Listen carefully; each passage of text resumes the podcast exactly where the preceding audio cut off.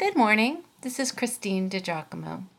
Today's morning briefing I've entitled simply Grace.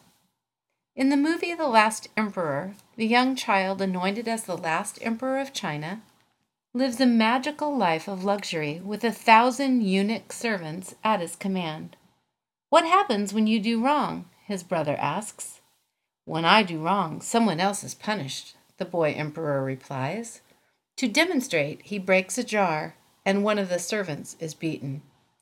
In Christian theology, Jesus reversed that ancient pattern. When the servants erred, the king was punished. Grace is free only because the giver himself has borne the cost. Grace. Grace is difficult to comprehend, though this movie vignette sure does capture the heart of God's grace. His heart of mercy is extended to us, though we certainly do not deserve it. There are just shades of gray between mercy and grace, I'm thinking. Grace might be described as the enjoyment of divine favor, and mercy, the compassion extended to someone instead of severity. With grace, as we already know, it is God who takes the initiative. Oh, how our world thirsts for grace, though it has no comprehension of such. And in truth, while the world can do almost anything as well as or better than the church, there is only one thing the world cannot do it cannot offer grace. It takes grace for mankind to get right with God, for mankind to be reconciled to God. And so Paul writes We implore you on Christ's behalf, be reconciled to God. God made him who had no sin to be sin for us, so that in him we might become the righteousness of God. As God's fellow workers, we urge you not to receive God's grace in vain. For he says, In the time of my favor I heard you, and in the day of salvation I helped you. I tell you, now is the time of God's favor. Now is the day of salvation. 2 Corinthians 5:20 through 2 Corinthians 6, verse 2.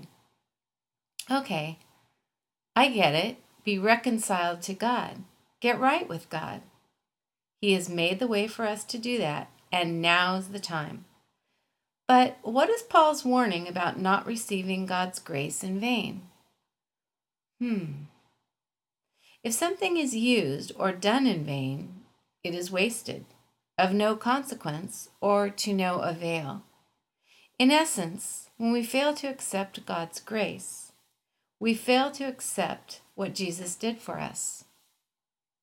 We let his death be in vain then for us.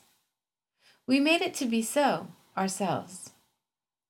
God's grace is free to us, but it costs God a lot, his Son.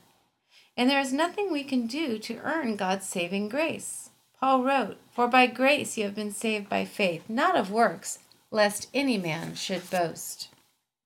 When we learn to walk in God's grace, we are free to be our true selves. When we learn to walk in God's grace, we are not bound by legalism. When we learn to walk in God's grace, we then discover God's great love. When we learn to walk in God's grace, we are freed from judgment. When we learn to walk in God's grace, we realize that He is in control. When we learn to walk in God's grace, we let Him be in control. When we learn to walk in God's grace, we release our burdens to Him. When we learn to walk in God's grace, we know our sins are forgiven. When we learn to walk in God's grace, we are not trying trying to be good. When we learn to walk in God's grace, we know that only He makes us good. When we learn to walk in God's grace, we step into His purposes for us. And finally, when we learn to walk in God's grace, it is a beautiful thing. Let us then not receive His precious grace in vain, my dear ones. If you'd like to see this in its entirety, you can go to pastorwoman.com, click on Morning Briefings, and again, the title is simply Grace.